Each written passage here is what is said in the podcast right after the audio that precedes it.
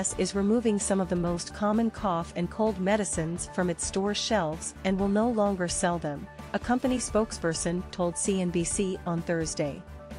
The company's decision comes a month after a panel of advisors to the Food and Drug Administration unanimously determined that the main ingredient used in many popular over-the-counter cold and allergy medications doesn't actually work to clear up congested noses when taken orally. The FDA has not decided whether to ask drug manufacturers and retailers such as CVS to remove products containing oral phenylephrine, a nasal decongestant found in versions of drugs such as NyQuil, Benadryl, Sudafed and Mucinex, from the market. However, CVS is voluntarily removing certain cough and cold medicines that contain phenylephrine as the only active ingredient from stores. CVS is aware of the determination made by the FDA advisors and will follow directions from the agency to ensure that products sold at the company's stores comply with laws and regulations, the spokesperson said. They added that CVS stores will continue to offer other oral cough and cold products to meet patient needs. With laws and regulations, the spokesperson said. They added that CVS stores will continue to offer other oral cough and cold products to meet patient needs. Oral products that list phenylephrine as its only active ingredient include Sudafed PE, which is marketed by Johnson & Johnson's consumer health spin-off Kenvue. Kenvue declined to comment on CVS's decision. The Wall Street Journal first reported on CVS decision Thursday. Pulling oral phenylephrine from the market entirely could affect CVS and other retail pharmacy chains, which rake in revenue from selling over-the-counter cold and allergy pills. Retail stores in the U.S. sold 242 million bottles of drugs containing phenylephrine last year, up 30% from 2021, according to data compiled by FDA staff. Those bottles generated $1.8 billion in sales last year, the data said. Without oral phenylephrine, patients will also likely be forced to seek out liquid and spray versions of the drugs or entirely new medications.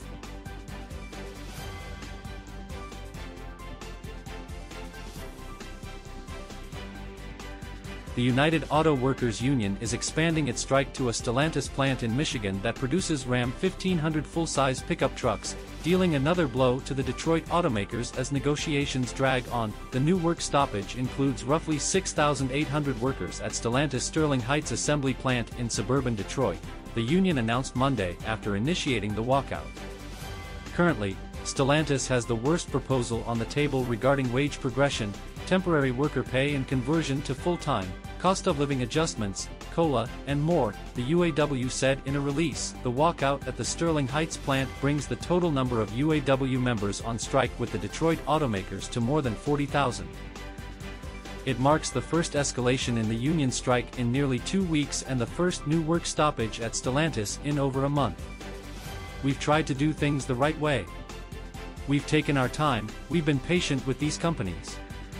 It's time to amp up the pressure and SHAP just seemed like the, the proper target at this time, UAW President Shawn Fain said outside the plant on Monday, calling the facility Stellantis, moneymaker.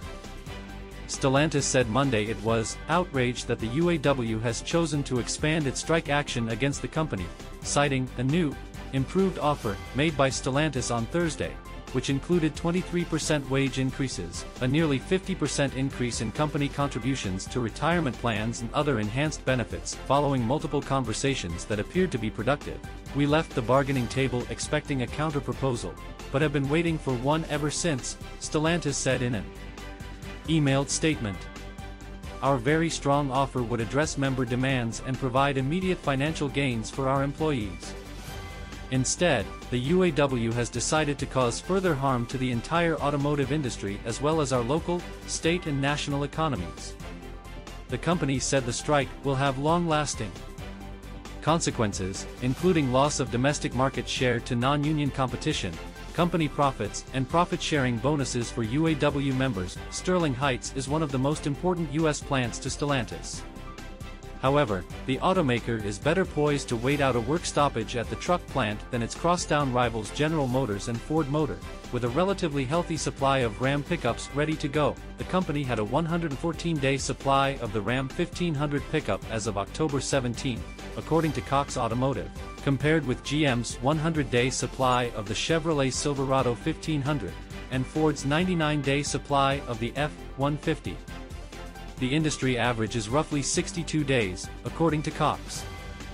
UAW Vice President Rich Boyer, who's leading the Stellantis negotiations, told CNBC on Monday there's been little movement by the company on key issues that he said discussions about the company potentially moving Ram 1500 production to Mexico as well as the future of Belvidere Assembly in Illinois, which Stellantis indefinitely idled earlier this year, remain unresolved, it was time. We've been sitting at the table long enough with not enough resolution, Boyer said regarding the walkout at the Sterling Heights facility. The unannounced walkout is the latest example of what Fain called a new phase of bargaining with the automakers in which the union would take a more aggressive tack.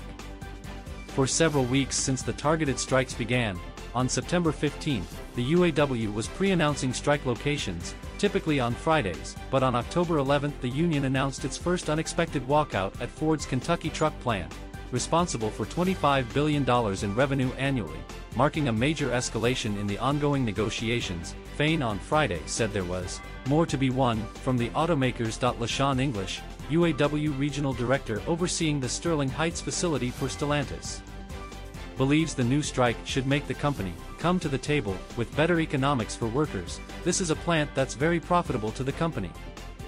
English told CNBC. I think this one will make them open their eyes a bit.